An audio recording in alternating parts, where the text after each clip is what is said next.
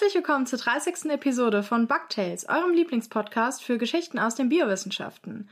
Heute hört ihr wieder mir zu, Jasmin und meinem Kollegen Lorenz. Genau. Und Lorenz, heute nehmen wir wieder am selben Ort auf, nicht mehr 3500 Kilometer entfernt, weil du gerade wieder wo bist? In 069, wie es auf deinem T-Shirt steht. Genau, in Frankfurt. Das ist ziemlich cool, weil dann ist es auch viel einfacher zu schneiden und die Post-Production zu machen. Und es ist ja jetzt die Jahresabschlussfolge, also unsere letzte Folge dieses Jahr. Und wir haben Bugtails ja vor einem halben Jahr knapp gestartet. Und deshalb ähm, wird die heutige Episode etwas anders sein. Also erst einmal erzählt Lorenz ähm, eine Geschichte, wie sonst auch. Und danach erzähle ich ein bisschen etwas ähm, über das halbe Jahr Bugtails. Also die Geschichte wie, zum Podcast. Die Geschichte zum Podcast. Wie wir entstanden sind und äh, wie sich der Podcast entwickelt hat, auch ein paar Zahlen und so. Ja. Aber Lorenz, jetzt gehört die Bühne erstmal dir. Wollen wir nicht erstmal mit die News anfangen? Die News, richtig. Die News. Meine erste News ist eine sehr offenkundige, denn die Covid-19-Impfungen haben ja jetzt großteilig begonnen. Und das ist natürlich ein gutes Zeichen, aber, das möchte ich betonen, kein Allheilmittel, zumal nicht sofort. Das heißt, wir möchten einfach dazu auf, rufen, weiter vorsichtig und besonnen zu sein und auf jeden Fall auch solidarisch. Genau. Ein weiteres großes Thema dieses Jahr waren die Brände in Australien. Das kommt mir mittlerweile schon vor, als sei das schon irgendwie 100 Jahre her. Dabei war das Anfang des Jahres, wo wir noch gar nicht wussten, was noch alles auf uns wartet. Und die Uni Sydney geht mittlerweile davon aus, dass ungefähr eine halbe Milliarde bis eine Milliarde Wirbeltiere dabei gestorben sind. Und dass zum Beispiel die Koalas, ähm, da weiß man jetzt nicht, ob sie nicht vielleicht äh, jetzt dabei sind, funktionell auszusterben, weil ihr Lebensraum jetzt wirklich weg ist. Und ähm, ja, ich meine, das ging dann ja auch weiter in anderen Ländern, die großen Brände. Mhm. Also das sind, das sind meine fröhlichen News des Jahres. oh Gott. Dann meine News kommen wieder mal von Nature Careers, also das ist quasi die Karrierespalte oder Kolumne im Magazin Nature. Und da wurde in der dieswöchigen Ausgabe betont, dass Wissenschaft ja aus Forschung, Lehre, Betreuung, Antragsschreiben und Publizieren bestünde. Ja, lustigerweise kommt da auch sowas wie Wissenschaftskommunikation dann gar nicht mit vor. Aber es wurde jetzt eben festgehalten, dass all dies durch Covid-19 natürlich beeinflusst wurde. Aber dann mit dem Nachsatz, und der ist, denke ich, sehr wichtig, dass sich dadurch all diese Probleme, Stichwort Black Lives Matter, Seebrücke, Fridays for Future und so weiter und so fort, alle die Probleme, die von den Bewegungen, auf die da hingewiesen wird, die lösen sich dadurch nicht. Ja. Und auch in den Wissenschaften gibt es weiter eine systematische Benachteiligung von Frauen. Das ist durch Covid-19 mitunter sogar noch schwieriger geworden, dass wenig Möglichkeiten für Kinderbetreuung gab zum Beispiel. Das heißt, wir brauchen für das neue Jahr viele gute Vorsätze und umso mehr auch gute Taten, um das äh, systematisch eben zu bekämpfen und zu verbessern. Okay, ich habe noch eine sehr tolle News. Also hier kommen nicht nur schreckliche News. Also okay, das Ergebnis ist vielleicht zum Teil auch nicht so toll, aber auch ein bisschen toll. Und zwar geht es um die Arktis-Expedition. Ähm, da gab es den Dokumentarfilm, ich glaube im November in der ARD, der heißt Expedition Arktis. ist noch abrufbar bis zum 16.06.21 und dort geht es darum, dass das Forschungsschiff Polarstern vom ähm, an den Nordpol gefahren ist. Also daran beteiligt war zum Beispiel das Alfred Wegener Institut und das ganze Projekt hieß Mosaikprojekt. Und dort am Nordpol hat es Messungen vorgenommen, und zwar so nah am Nordpol, wie noch kein anderes Forschungsschiff nah dran war, und zwar bis 156 Kilometer zum tatsächlichen Nordpol. Und ähm, das ist ein Rekord. Und die haben dort festgestellt, dass es dort sehr artenreiche Ökosysteme gibt. Bisher ging man davon aus, ich habe ja auch in der letzten Folge über Nordpol gesprochen, dass da eigentlich relativ wenig Leben gibt. Aber man hat jetzt festgestellt, dass es doch mehr ist, als man denkt. Man hat zum Beispiel Zooplankton gefunden, das da lebt, äh, an Orten, wo man gar nicht gedacht hätte, dass da irgendwas überleben kann. Und es wurden noch viele andere Daten erhoben, auch physikalische Daten, also zum Beispiel zur Atmosphäre, ähm, zu den Polen. Es wurden Daten zum Klima erhoben, zum Beispiel Eisdickenmessungen und solche Sachen. Und mit diesen ganzen Ergebnissen erhofft man sich halt eine genauere Berechnung der, des Klimawandels und der Auswirkungen, weil ja auch die Erderwärmung sehr viel damit zu tun hat, was in der Arktis passiert. Das heißt, was in der Arktis passiert, hat dann Auswirkungen auf uns hier in Frankfurt oder in New York oder sonst wo. Also, das ist ein sehr spannende News. Schaut euch die Doku unbedingt noch an. Wie gesagt, bis zum Juni des nächsten Jahres könnt ihr sie noch abrufen. Dann ist vielleicht manchmal die, das Videomaterial in der Mediathek noch länger verfügbar als das arktische Eis. Ja. Mhm. Ich habe auch noch so ein, so ein Stück weit, also ein Aspekt im Sinne eines wissenschaftlichen Jahresrückblicks, auf den ich gern mhm. eingehen würde. Mhm. Und zwar, also klar, es gibt natürlich, wenn man jetzt mal wissenschaftlich auf das Jahr 2020 zurückschaut, gibt es natürlich diese alles überlagernden Themen des Covid-19-Impfstoffs, den wir natürlich auch schon thematisiert haben und der sehr, sehr positive Aspekt ist. Dann gibt es die Nobelpreise für die Hepatitis C-Erforschung und die Genschere. Wir hatten AlphaFold ja schon in den News angesprochen, aber mein persönliches Highlight, wenn ich auf die Wissenschaft 2020 zurückblicke, äh, sind die Hundejahre. Es wurde nämlich, es wurde nämlich eine wissenschaftliche Arbeit veröffentlicht, in der wirklich quantitativ aufgrund von Erbgutveränderungen systematisch ausgerechnet wurde, wie sich Menschenjahre in Hundejahre umrechnen lassen. Also da gibt es ja diese, was kennst du für eine Faustregel? Das, das mit sieben Jahren. Also sieben, sieben Menschenjahre sind ein Hundejahr. Ja. Ähm, Oder so. Oder anders. Warte mal. Ja. Genau. Ja. Nee, ein Menschenjahr sind sieben Hundejahre. So rum. Nee, andersrum. Oh Gott. Je nachdem, wie man es halt sagt, oder? Also, wenn ja. man jetzt sagt. Ein Hundejahr, doch, sind sieben Menschenjahre. Ja, genau. Nach der Regel wäre Chloe mittlerweile fast 80. Genau, und in dieser Arbeit wurde diese Gleichung zum Ausrechnen oder zum Umrechnen zwischen Menschenalter und Hundealter jetzt neu definiert und sie lautet jetzt 16 mal der Logarithmus Naturalis des Alters des Hundes in Jahren plus 31, wonach Chloe 68,622 Jahre alt wäre. Das kann man sich ja fantastisch merken.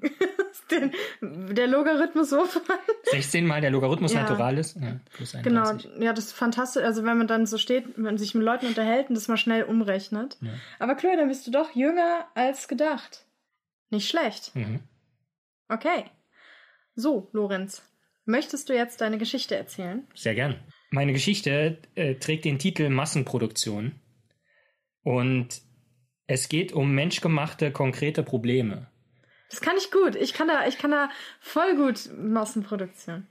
Und zwar beginnt die Geschichte mit einem Novum, denn in diesem Jahr, vermutlich, ist zum ersten Mal in der Erdgeschichte ein Szenario eingetreten, dass die Masse der menschgemachten Produkte die Biomasse überwiegt. Was? Das heißt, es gibt mehr Dinge, die von Menschen hergestellt wurden, die wiegen mehr als alle, die Masse aller Lebewesen zusammen auf unserem Planeten. Alter, aber was wiegen denn schon Ameisen? Ja, jede Menge, aber das fällt nicht ins Gewicht. Oh mein Gott. Das heißt, wenn man sich jetzt mal so eine Waage vorstellt, ja, mit zwei Waagschalen, und in der einen sind alle unsere Klamotten, unsere Autos, Mobilfunktelefone, alle Straßen, die wir gebaut haben, äh, Wegwerfprodukte, gut, Klamotten hatte ich ja schon erwähnt, Gebäude etc. Und in der anderen Waagschale sind alle Tiere, also auch wir Menschen, Pflanzen, alle Mikroorganismen, Kleinstlebewesen, Bakterien, einzellige Algen. Dann würde diese Waage jetzt zum ersten Mal auf die Seite der Autos und Straßen ausschlagen und oh da nach unten ziehen. Zum ersten Mal kippt diese Waage zur Seite der menschgemachten Masse und nicht zur Seite der Biomasse. Das wurde jetzt publiziert im Fachjournal Nature am 9. Dezember von der Gruppe um Ron Milo, den wir ja schon kennen, ein Professor vom Weizmann-Institut in Israel. Ähm, den kennen wir schon zum Beispiel aus Episode 6, Zahlen bitte. Und dem geht es eben immer darum, alles, was so mit Biologie zu tun hat, in Zahlen auszudrücken. Und generell ist es ja so, dass wir mittlerweile in einem Erdzeitalter leben, das wir als Menschheit sehr prägen, weswegen nicht wenige dieses Erdzeitalter des Anthropozän nennen, also das Erdzeitalter des Menschen, wo eben der größte Eingriff in die Erdoberfläche oder das, was wir auf der Erde sehen, durch den Menschen geschieht und nicht durch irgendwelche Naturkatastrophen oder wenn, dann sind selbst die eigentlich ja menschgemacht.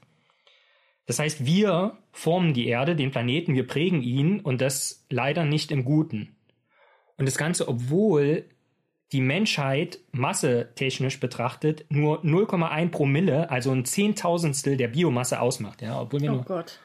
ein Zehntausendstel sind, verändern wir die, diesen Planeten in so einer krassen Art und Weise, ähm, obwohl wir selbst eigentlich vernachlässigbar sind von der Masse her. Ja? Aber die Zivilisation ändert alles und das ändert sich seit etwa 3000 Jahren. Ja, seit die erste ackerbauliche Revolution begann, das hatten wir auch in Episode 23, die Wiege der Hundheit, das vor 4000 Jahren PharmaInnen nach Europa eingewandert sind und dann mit Landwirtschaft begonnen haben. Und es ist nicht nur so, dass dann eben der Mensch begonnen hat, Sachen zu produzieren, sondern er hat natürlich auch Biomasse weggenommen. Ja, er hat erstmal massiv Wälder gerodet und Tiere getötet. Tiere getötet, genau. Hm. Die Meere leer gefischt. Also jetzt werden die Leute sagen, gut, aber wenn man dann jetzt Wald wegnimmt und dann da Felder hinstellt, dann sollte man sich mal vorstellen, was ein Quadrat, also auf einer Fläche von einem Quadratmeter, wenn da ein Baum wächst, so eine deutsche Eiche, die wiegt ja schon was, und wenn da jetzt aber nur so Raps wächst oder so, dann ist, geht natürlich die, auch die Biomasse da entsprechend zurück. Und das hat zur Folge, dass wir heutzutage nur noch eine Teratonne an Pflanzen auf diesem Planeten haben. Das ist eine 1 mit 12 Nullen. Das klingt erstmal nach viel, äh, ist aber, wie gesagt, im Vergleich zu vorher, also vor, bevor, der, bevor der Mensch sozusagen der Erde seinen Stempel aufgedrückt hat, ist das äh, wenig. Und wie gesagt, auch die andere Biomasse ging zurück, also tierische Biomasse, dadurch, dass der Mensch gejagt hat, exzessiv gefischt hat und so weiter. So, und nun wollte, wie gesagt, diese Forschungsgruppe in Zahlen ausdrücken, wie die menschliche Gesellschaft und wie viel sie produziert und woraus. Ja, leider ist es natürlich kein Perpetuum mobile, also so ein ständig äh, laufender Kreislauf, dass wir produzieren und das dann auch wieder recyceln. Also das funktioniert natürlich nicht mal ansatzweise. Und was wurde jetzt in dieser Arbeit in Zahlen ausgedrückt? Naja, Biomasse, da haben wir eine gute Vorstellung davon. Das ist eben die Masse aller Lebewesen auf unserem Planeten. Menschen, Tiere, Mikroorganismen, also Kleinstlebewesen, Pflanzen. Und demgegenüber ist jetzt die sogenannte menschgemachte Masse. Und zwar wurde da jeweils sich nur auf die Trockenmasse bezogen, also wenn man das Wasser jetzt mal rausnimmt aus allem, was wir so produzieren. Das heißt, alle festen Objekte, die je von Menschen hergestellt wurden. Und was da noch abgezogen wurde, sind alle Objekte, die demoliert oder nicht mehr funktionstüchtig sind. Die hat man dann schlichtweg Müll genannt. Also Das heißt, der Müll ist noch gar nicht mit der eingerechnet. Müll ist nicht mal mit einberechnet, genau. Ich habe eine Frage noch. Ja. Ähm, sind Tiere, die wir züchten, mit eingerechnet? Oder zählen die zu der anderen Biomasse? Die zählen zur Biomasse. okay. Das heißt, die haben den Müll nicht mit eingerechnet. haben den Müll nicht mit eingerechnet. Ach. Zum Schluss werde ich noch mal eine Zahl nennen, wenn Oh der Gott. mit einberechnet wird. oh Gott. Und das Ganze haben sie sich angeguckt seit dem Beginn des 20. Jahrhunderts, ja, also seit 1900. Damals war die menschgemachte Masse, hat nur 3% der Biomasse ausgemacht, ja. Vor 120 Die Jahren. menschgemacht, wie die menschgemachte Masse hat 3% der Biomasse ausgemacht? Du meinst im Äh, also war, war 3% der Biomasse, genau. Okay. Hat nicht 3%, also hat Im natürlich im nicht so- Vergleich. Genau, im Vergleich zur Biomasse waren es nur 3%. Okay, ja. Genau. Mhm. So, und über diese Zeit, also in den letzten 120 Jahren, war die Summe der Biomasse in Gänze stabil. Ja, der Mensch hat sich natürlich äh, verdoppelt etwa alle 20 Jahre, also die Anzahl der Menschen auf der Erde verdoppelt sich alle 20 Jahre und damit natürlich auch ihre Biomasse. Also klar, wir werden auch ein bisschen Mhm. übergewichtiger, das heißt, es wird noch ein bisschen mehr. Aber alles in allem, also dafür geht natürlich dann auch wieder ein Stück Biomasse verloren. Wir hatten das schon erwähnt, Entwaldung und so weiter. Und deshalb bleibt das mehr oder minder stabil. Mhm. Die menschgemachte Masse im selben Zeitraum häuft jedes Jahr 30 Gigatonnen zusätzlich an. Das ist eine 1 mit 9 Nullen, also 30 Milliarden Tonnen. Oh. Das heißt, im Durchschnitt wird für jeden Erdenbürger und jede Erdenbürgerin pro Woche deren Gewicht an menschgemachter Masse produziert. Hm.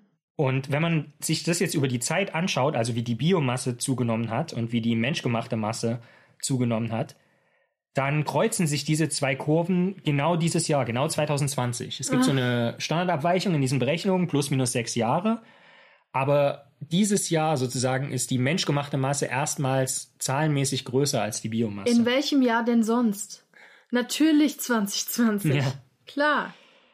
Und Ah. dann ist natürlich die Frage, okay, was macht jetzt diese menschgemachte Masse, was macht die aus? Was ist es hauptsächlich? Hauptsächlich ist es Beton und Kies. Ja, das dachte ich mir schon. Ähm, das heißt, unsere Infrastruktur wiegt halt beträchtlich viel. Und was dann ja im Prinzip passiert, ist, dass wir Gesteine der Atmosphäre oder der Ober Erdoberfläche entnehmen und die dann neu formen für unsere Gesellschaft, da Straßen und Häuser draus bauen. Und das hat natürlich Konsequenzen für den Rest der Biosphäre oder für die eigentliche Biosphäre, wenn man dann so will. Und dessen sind wir uns halt nicht wirklich bewusst, glaube ich. Und weil ich eben schon erwähnt hatte, dass ja die Nassmasse, äh, dass, dass in, also in diesen Zahlen nur die Trockenmasse betrachtet wurde, ja, das heißt, man nimmt das mal den ganzen Wassergehalt irgendwie raus und weil man sich denkt, okay, wenn wir jetzt, weiß ich nicht, Plastikflaschen mit Wasser füllen, äh, produzieren, dann wäre das ja direkt viel mehr. Wenn man das jetzt mal mit der Nassmasse macht, dann wird es nicht viel besser, weil dann überschreitet die menschgemachte Masse die Biomasse spätestens oder wahrscheinlich im Jahr 2037 plus minus zehn Jahre. Und wenn man den Müll jetzt mit reinnimmt in diese Schätzung, den, der ja vorher rausgenommen wurde, also alles, was nicht mehr funktionstüchtig ist, dann wäre das schon 2031 der Fall, plus minus neun Jahre. Fantastisch. Mhm. Tolle Leistung. Sehr gute, sehr gute Jahresabschlussfolge, war so Ja. richtig hoffnungslos ins neue Jahr. Ja. Die, jetzt hatten wir schon, also was die menschgemachte Masse hauptsächlich ausmacht, Beton und Kies. Was macht die Biomasse hauptsächlich aus? Das sind Bäume und Sträucher. Also der ganze Hm. Echt? Plankton in den Meeren ist nicht, Ich hätte gedacht, dass, dass so. Mikroorganismen mehr wiegen als ja, das. aber es sind tatsächlich Bäume und Sträucher. Ah. Äh, interessanterweise, weil wir das Thema Plastik hatten, die Masse an Plastik überwiegt schon der Masse aller Tiere, Tiere jetzt keine Pflanzen, aber aller Tiere zu Wasser und zu Lande auf diesem Planeten. Großartig. Das heißt, dann, ähm, es hat theoretisch jedes Tier die Chance, an einem Stück Plastik zu ersticken. Das finde ich fair. Ein Stück Plastik, was genauso schwer ist wie, wie es selbst. Ja, das finde ich, weißt du, dann ist genug für alle da. Ja. Groß, großartig. Können sich, Mhm. kann, kann sich jede Krabbe mit, mit einer Plastikflasche jetzt paaren. Super. Und das bringt uns auch zum Bug der Woche. Das war noch nicht der Bug der Woche? Nein, denn wenn es so weitergeht, Hm. weil die menschgemachte Masse hat momentan stabile Wachstumsraten, 5% pro Jahr, Da freut sich die FDP, wird ganz, kriegt ganz nasse Hände. 5% kann man investieren. Wenn es so weitergeht, dann beträgt die menschgemachte Masse in zwei Dekaden, also schon 2040, das Dreifache der Biomasse auf unserem Planeten. Oh Gott. Ja, dann kann sich jede Krabbe mit drei Flaschen paaren. Jede, jede Sich von drei Flaschen erwürgen lassen. Plastikflasche Großartig. wiegende Krabbe. Genau. Der Ausblick ist dann aber nicht so einfach, wie jetzt einfach mit dem Finger auf Leute zu zeigen, vor allen Dingen die, die sich nicht leisten können, Ressourcen schon zu leben, in Anführungszeichen, und stattdessen in diesen ganzen brutalistischen Sozialwohnungen ihr Dasein fristen, sondern vielmehr, um wieder auf die News vielleicht zu kommen, Initiativen zu unterstützen, die auf politische Veränderungen drängen. Ja, wir müssen Werte stärken, die sich für Nachhaltigkeit einsetzen, für biologische Vielfalt etc. Also wieder Stichwort Fridays for Future etc. Das wäre dann wirklich ein guter Vorsatz für 2021. Ja, vor allem müssen wir aufhören, Parteien zu wählen, denen das einfach komplett am Arsch vorbeigeht, weil die alle ihre Kohle da irgendwie investiert haben in der Autoindustrie und Co. Also ich meine, als Verbraucherin kann man da überhaupt nichts machen, ja. Und irgendwie, weiß ich nicht, Leuten, die da drei Jobs haben, sagen, kannst du mal bitte nur Bio kaufen, ja, Ja. die eh kaum wieder runter. Selbst wenn sie das machen würden, wäre das noch nichts im Vergleich zu der ganzen Bauindustrie. Ja. Ich glaube, 60 Prozent des nicht recycelbaren Mülls in Deutschland verursachen die und verbrauchen 40 Prozent der Primärenergie. Und wir zeigen alle irgendwie auf Leute, die irgendwie einen BMW fahren, wo ich so denke, ja, und die Bauindustrie, die hockt da und denkt sich, ja gut, also wir fliegen komplett unterm Radar, ist doch geil. Dabei sind die die schlimmsten. So, ja, also nachhaltiges Bauen schwierig. Und natürlich ist es nicht einfach, weil natürlich die Bauindustrie scheut sich natürlich extrem irgendwie was zu ändern, weil es natürlich da auch um Sicherheit geht. Also es gibt, gab ja schon immer mal Experimente mit zum Beispiel einem anderen Beton, dann ist doch irgendwie in Köln da irgendwie, weiß nicht, was da zusammengestürzt ist oder so, weil es dann leider doch nicht funktioniert hat.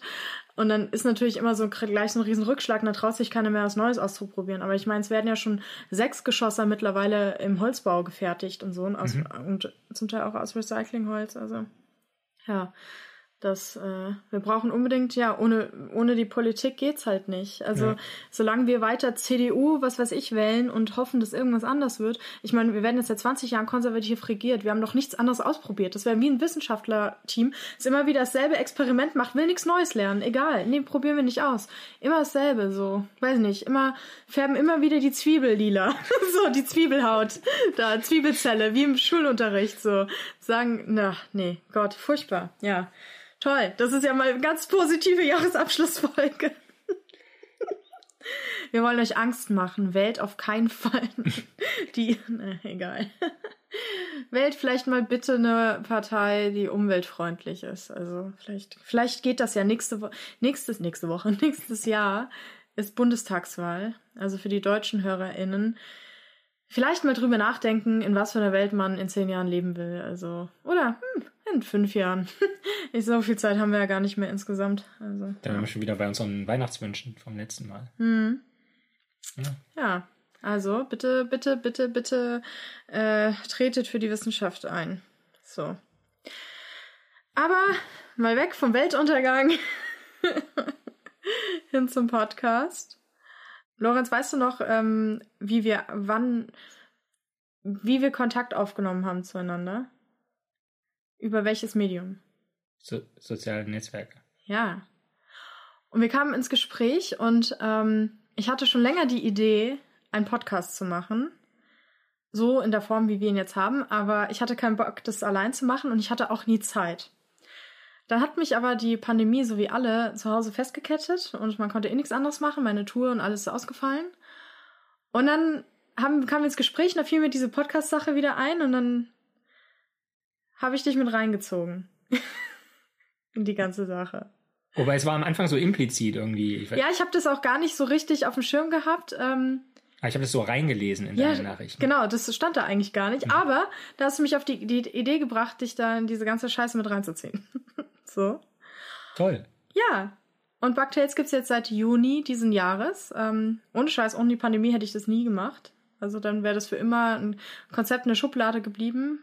So, und ähm, mittlerweile, es hat dann angefangen und wir hatten am Anfang, ich glaube, also wirklich ganz am Anfang weiß ich noch, wie dann der erste Teil, die erste Folge live ging. Das war die mit ähm, Dinosauriern und äh, Knochen. Du hast über Knochen geredet, ich über Dinosaurier. Und dann sah ich dann dachte so, oh geil, 200 Leute haben das gehört. Vor allem, das war ja noch zu einer Zeit, als du gerade nicht auf Twitter warst. Das heißt, genau, ich war noch in der Twitter-Pause. So ich habe auch nicht, genau, ich habe es auch nicht beworben oder so groß.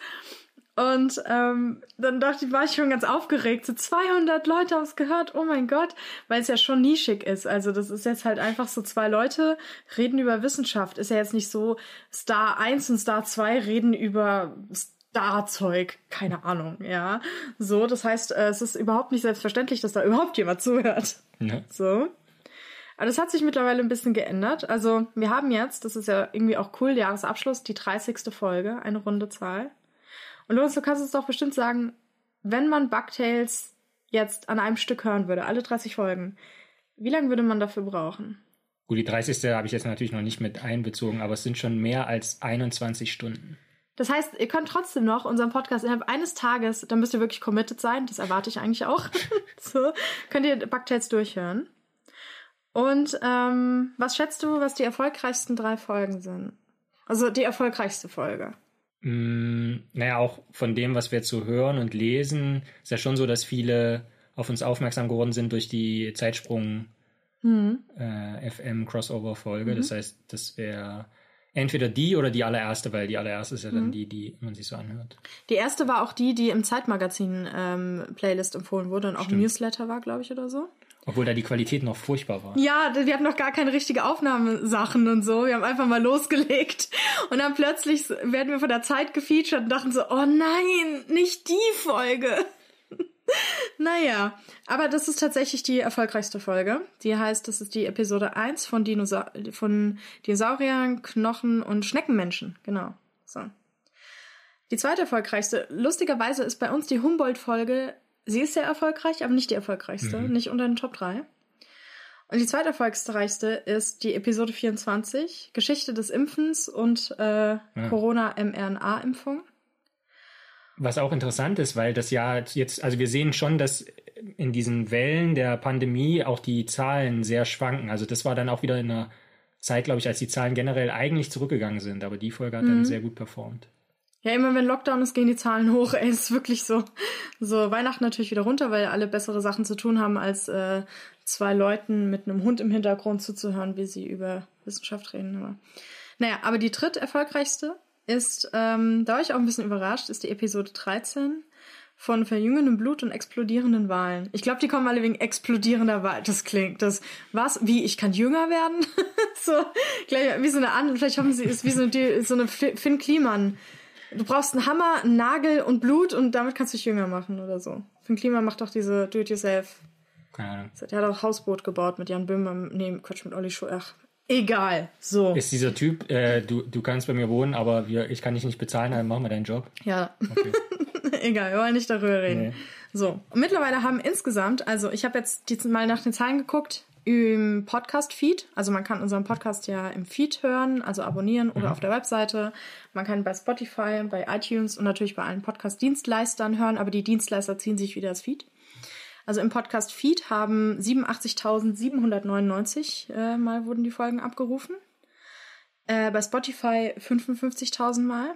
Und bei Apple, kleine Nischendings, 9.384. Also insgesamt sind 1000 äh, 152.183 Mal wurden Bugtails-Folgen bis zum 29.12. um 19 Uhr abgerufen. So. Ja, also 152.000 Mal wurden unsere Folgen gehört. Das ist schon ziemlich geil. Jetzt ich, hätte ich natürlich die Länge auch ausrechnen können, habe ich aber nicht gedacht. Wie lange ist so eine Folge im Schnitt? Ich glaube, es sind so 44 Minuten. Okay, dann äh, wer ist schneller am Rechner? 6696 Stunden, die man mit Bugtail, die mit Bugtails verbracht wurden. Okay. 279 Tage, fast ein Jahr. Mhm. So viel Lebenszeit habt ihr schon mit uns verschwendet. Nein. Ja, und die meisten hören über Feed äh, bei uns so und nur 4% der Leute, also über unsere Webseitenstatistik, hören es im Webplayer. Was da dachte ich so, krass, 4% haben echt die Webseite offen klicken da auf Play. Ja. Du guckst so. Ta- Dein, deine Mutter, oder? Weiß ich gar nicht, vermute ich aber fast mal nicht. Also ich mache, wenn ich äh, zum Beispiel die letzte Folge nochmal nachhöre oder so, um äh, zu gucken, wer angefangen hat oder Ja, was, gut, klar, das mache ich auch. dann auch da. Ja. Ja, das ist lustig, weil also so einen Podcast zu starten, ist ja schon ziemliches Commitment. Und Lorenz und ich kannten uns gar nicht, als wir damit angefangen haben. Also es ist total geil. Ich habe die ganze Zeit gedacht, so, hm, mit wem mache ich das? Ah, es muss ja auch, also da muss man sich ja auch irgendwie so committen und so. Das muss, man kann ja nicht nach fünf Folgen sagen, okay, kein Bock mehr. Ist ja wirklich so wie so eine Ehe. Am Anfang haben wir uns lustigerweise auch Ehemann, Ehefrau und Podcast unser Kind genannt. Und ich kannte Lorenz gar nicht. Und da dachte ich mir, gut, dann nehme ich doch einfach den Erstbesten aus dem Internet. Das war der Lorenz. Und äh, ja, mittlerweile äh, kennen wir uns gut. Ja, was man auch dazu sagen muss, ist, dass wir beide sehr perfektionistisch sind. Bei mir geht's so, würde ich sagen. Hä? Ja, ich bin doch aber auch so ein bisschen so, ja gut, scheißegal, lassen wir einfach so. Und du sagst so, nee, komm, lass noch mal richtig machen. So. Ja, aber auch so, also es wäre in manchen Situationen wäre es schon einfacher gewesen, einfach keine Folge zu machen und eine Woche Pause oder so. Und dann haben wir es Ja. aber trotzdem immer gemacht, auch wenn es schwierig war. Ja, das stimmt. Und das finde ich gut so. Ja, finde ich auch gut. Die Jungs von Zeitsprung haben uns erzählt, dass sie äh, bisher keine Folge haben ausfallen lassen, ja, von fünf Jahren. Also die haben jede Woche Scheiße gehabt, die im Urlaub waren, einer war krank. Aber die haben ja auch das, den Vorteil, dass sie sich abwechseln mit den Geschichten. Ja gut, ich meine, die von Zeitsprung sind natürlich auch Profis. Wir haben ja auch. Die haben genauso angefangen wie wir. ja, Die haben gesagt, dass sie jahrelang nur irgendwie 200 Zuhörer hatten oder so. Jetzt Ja. haben sie ein paar Millionen. wir versuchen ja auch, oder haben schon auch versucht, irgendwie Folgen vorzuproduzieren oder so, aber das geht jetzt natürlich schwieriger, seitdem wir die News haben. Da muss ja auch immer irgendwie halbwegs aktuell sein. Ja, die könnten wir nachträglich reinschneiden, aber trotzdem ist irgendwie blöd, weil irgendwie will man doch manchmal was aufgreifen, was aktuell ist und das Ja. passt nicht so. Also wir machen es uns gerne trotzdem schwer. Einfach, weil es bockt. Ich finde ich find's einfach witzig, so dieses, dass ich so lange überlegt habe. Und ich habe ja auch so viele Freunde in der Wissenschaft. Und ich dachte mir so, nee, mit dem, ach, ich weiß nicht, ob der zuverlässig ist. Und dann denke ich so, ja, den Typen aus dem den ich nicht kenne. Lass uns machen. Aber mich hat so beeindruckt, dass du direkt gesagt hast, ja, klar. Und ich so, ja, gut, okay, dann. Wa- Warum nicht? So. Ich, ich hatte das auch an sich nicht auf dem Schirm. Ich habe einfach nur versucht, quasi zu interpretieren, was du geschrieben hast und dann quasi das. Ich habe ich hab einfach nur so rumerzählt, was für Ideen ich habe, Blog und, und ja, ich würde gerne mal Podcast machen, lauter so Zeug irgendwie. Jetzt sind wir hier. Finde finde ich auch gut. Ja. Und wir haben auch ganz viele Themenwünsche eingereicht bekommen. Also das meiste war tatsächlich so, oh, könnt ihr noch mehr über Dinosaurier machen oder über das Meer? Kinderfolgen. Und Kinderfolgen wollen auch alle noch mehr, ja. Also äh, es wird auf jeden Fall bald mal wieder eine Kinderfolge geben und ähm, es gibt auch immer Spezialfolgen. Wir haben auch für das nächste Jahr können wir, glaube ich, schon äh, anteasern, haben wir äh, also ein paar coole Gäste uns überlegt. Stimmt, es wird wieder Gäste. Sagt man Gästin? Habe ich auch gerade überlegt. Gästinnen und Gäste? Wird es auf jeden Fall alles geben. Wenn es es gibt, dann wird es es geben. Äh, Das ist Tautologie. Gastierende Menschen? Gast Gastierend. Ich weiß auch nicht. wir werden Menschen zu Gast haben. Sehr gut. Zu Gast oder zu Gästin? Zu Gästen Okay, dabei lassen. haben. Ja, also, äh, genau, wir werden ähm, Externe auch dabei haben, die uns ein bisschen aus ihrem Wissenschaftsalltag erzählen. Und äh, da freue ich mich schon sehr drauf. Und gibt's jetzt noch was zu erzählen, Lorenz? Der Hund hinter uns ist schon die ganze Zeit ganz unruhig. Ich glaube, da möchte jemand G-A-S-S-I gehen. Das Wort kann ich jetzt leider nicht aussprechen, weil hier sonst gleich ein Sturm losbricht. Aus extrem vielen Tatzen, die auf Laminat klackern und, und hecheln und alles. Oh, oh, sie schwänzelt schon. Dann sollten wir vielleicht noch die Frage machen, oder? Ja, die Frage. hast du Vorsätze fürs neue Jahr? Wenn ja, welche? Hm. Und wenn du das noch nicht weißt, halt, weißt du noch, was du für Vorsätze für dieses Jahr hattest? Ich mache mir keine Vorsätze. Hm. Also ich hatte letztes Jahr keinen Vorsatz für dieses Jahr. Lass mich mal überlegen. Doch, ich dachte, vielleicht lerne ich mal jemand Nettes kennen. Das hat ja funktioniert mit dir. So. Ja, ich habe einen, Vor ich hab einen Vorsatz, ich habe einen Vorsatz eingehalten. Das ist wahrscheinlich das erste Mal in meinem Leben. Ähm, und Vorsatz fürs nächste Jahr nicht wirklich. Ich habe doch unter all dem Stress, den ich nächstes Jahr haben werde, mit zwei Büchern und dem Drehbuch und allem, nicht zusammenbrechen. Das ist mein Vorsatz. Nein, ich weiß nicht. Aber Wünsche vielleicht fürs neue Jahr. Ich, ich wünsche mir, dass Wissenschaft wieder den Stellenwert kriegt, den, also in der Gesellschaft, den eigentlich haben sollte, die sie eigentlich haben sollte, weil es gruselt mich schon. Ich meine, gut, Trump sind wir jetzt los, ja, aber was der schon in dieser kurzen Amtszeit der Wissenschaft, wie er der geschadet hat und so, das ist keine Ahnung, wie viel, braucht man zehn Jahre, um das überhaupt wieder zu kitten. Und auch in Deutschland sehe ich einfach, wie immer mehr Leute Wissenschaft misstrauen. Ich meine, kritisch denken ist ja gut und auch Sachen in Frage stellen und so, aber die Leute, die rumrennen und sagen, hier Wissenschaftler sind alles irgendwie Verbrecher und das ist irgendwie, also ich wünsche mir, dass die Leute da sich wieder beruhigen. Ich habe zum Beispiel, das habe ich dir schon erzählt, eine Freundin aus Taiwan und die wohnt hier in Deutschland und die Eltern in Taiwan wollen die ganze Zeit, dass sie zurückkommt, weil sie wirklich denkt, dass wir Deutschen so eine Art Höhlenmensch sind, die nicht auf die Wissenschaft hören, die Klopapier horten, die rumrennen und keine Masken tragen wollen und das, was die Wissenschaft sagt, dass sich nicht daran halten. Und die glauben, ich glaube, die glauben, wir machen hier noch Hexenverbrennung. Also wirklich, die machen sich Sorgen um ihre Tochter und wollen, dass sie zurückkommt. Und das ist irgendwie, das ist alles so absurd. Und ich hoffe, dass das wieder, dass wir da wieder die Kurve kriegen, dass Wissenschaft wieder mehr geglaubt wird und auch, dass sich die Wissenschaft wieder besser dann auch entwickeln kann in den entsprechenden Rahmenbedingungen. Ja, das ist mein Wunsch. Das Mhm. 2021, auch ich meine auch Klimawandel und alles, ja. Ich weiß nicht, was sollen die WissenschaftlerInnen denn noch machen? Handstand, Pirouetten drehen, Mhm. während sie sagen, was passieren wird. Wahrscheinlich so eine Steintafel ausgraben, wo es schon draufsteht. Ja, ich weiß wirklich nicht. Irgendwie äh, auf einen Zylinder von irgendeinem Auto eingravieren lassen. Damit, ich weiß, ich habe keinen Plan. Also, dass das irgendwie und dass wir echt diese 1,5 Grad Klimaziel, dass wir das irgendwie einen Weg einschlagen, dass wir das erreichen können und nicht weiter nur in Talkshows darüber diskutieren oder wie hier in Podcasts oder auf Twitter nur reden, reden, reden und keiner macht was. Ja. Das hoffe ich so, dass das besser wird.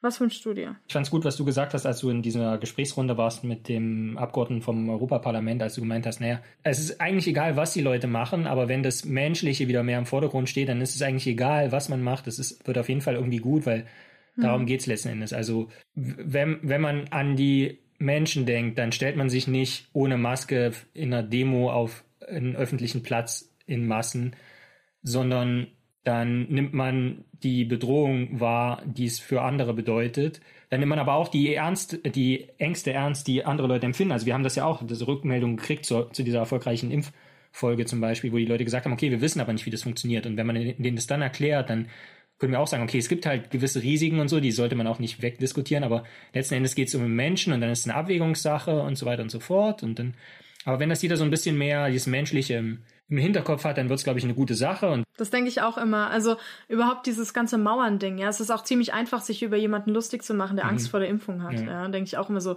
Ja, und? Also gut, nur weil man sagt, ich weiß nicht, ich fühle mich da unsicher, ist man noch lang kein Corona-Leugner Ja. oder ein Qu- Querdenker, der da mit Nazis aufmarschiert, sondern dann kann man zu dem hingehen und sagen, ja, okay, komm, wir schauen uns das mal gemeinsam an, dann dann kann er entweder sagen, alles gleich, ich setze mir jetzt einen Aluhut auf und ist das Bill Gates, gut, kann passieren, ja. Aber meistens wird die Person eher sagen, ah, okay, ja, gut, pff, ma- hab ein blödes Gefühl dabei, mache ich aber. So, ist doch in Ordnung. Ja. Ich finde auch nichts, dass man da jemanden auslachen muss, weil er da vielleicht nicht so die Bildung hat oder was weiß ich, irgendwie den Zugang oder das Umfeld oder so, dass man sich da jetzt einen drauf runterholen kann, dass man selber aber voll den Durchblick hat und es so viel geiler ist und wie blöd es ist, wenn man davor Angst hat. Ich meine, man kann vor allem Angst haben, ist doch erstmal das Menschlichste überhaupt. Wenn ich überlege, Ja. wovor ich alles Angst habe, dann würden mich die Leute wahrscheinlich direkt einweisen. also, naja. Gut, aber also unsere Wünsche gehen in Richtung mehr, mehr Menschlichkeit, mehr Wissenschaft, Ja. mehr sowohl, ähm, sagen wir mal, positive Emotionen, als auch mehr Vernunft und Rationalität. Mhm. Alles klar. Ich hoffe, und ah ja, ich wünsche mir für diesen Podcast auch, dass wir es auch nächstes Jahr schaffen, jede Woche eine Folge abzuliefern. Mhm. Es wird sehr voll bei uns beiden, aber Hoffen wir mal, dass das funktioniert. Und dass natürlich die Leute uns weiterhören. So. Ja. Bin gespannt, wir können dann Ende nächsten Jahres die Zahlen vergleichen. ja, geil. So am Ende nächsten Jahres so, ja, uns haben nur noch 5000 Leute gehört dieses Jahr. mm. Seit, seit der Jahresabschlussfolge letztes Jahr ging es rapide bergab. ja, echt blöd. Schade. Naja, okay. Gut. Dann. Hoffe, wenn das wirklich so ist, dann hoffe ich einfach mal, dass der Grund dafür ist, dass es keine Pandemie mehr gibt und keiner mehr Zeit hat für Podcasts. Es könnte natürlich aber auch sein, dass wir alle die Welt untergegangen ist, wie bei The Stand von Stephen King. Oder so. Hm, ja, hoffen wir mal auf die Sache mit Keiner hat mehr Zeit, Podcasts zu hören. Und äh, weil alle sehr beschäftigt damit sind, wieder an Universitäten zu den Vorlesungen zu gehen und WissenschaftlerInnen zu werden. Mhm. Na gut. In dann, diesem Sinne. Ja. Habt einen guten Rutsch ins neue Jahr. Und äh, wir hören uns im nächsten Jahr bei hoffentlich alter Frische. Genau. Macht's gut. Bis dann. Ciao.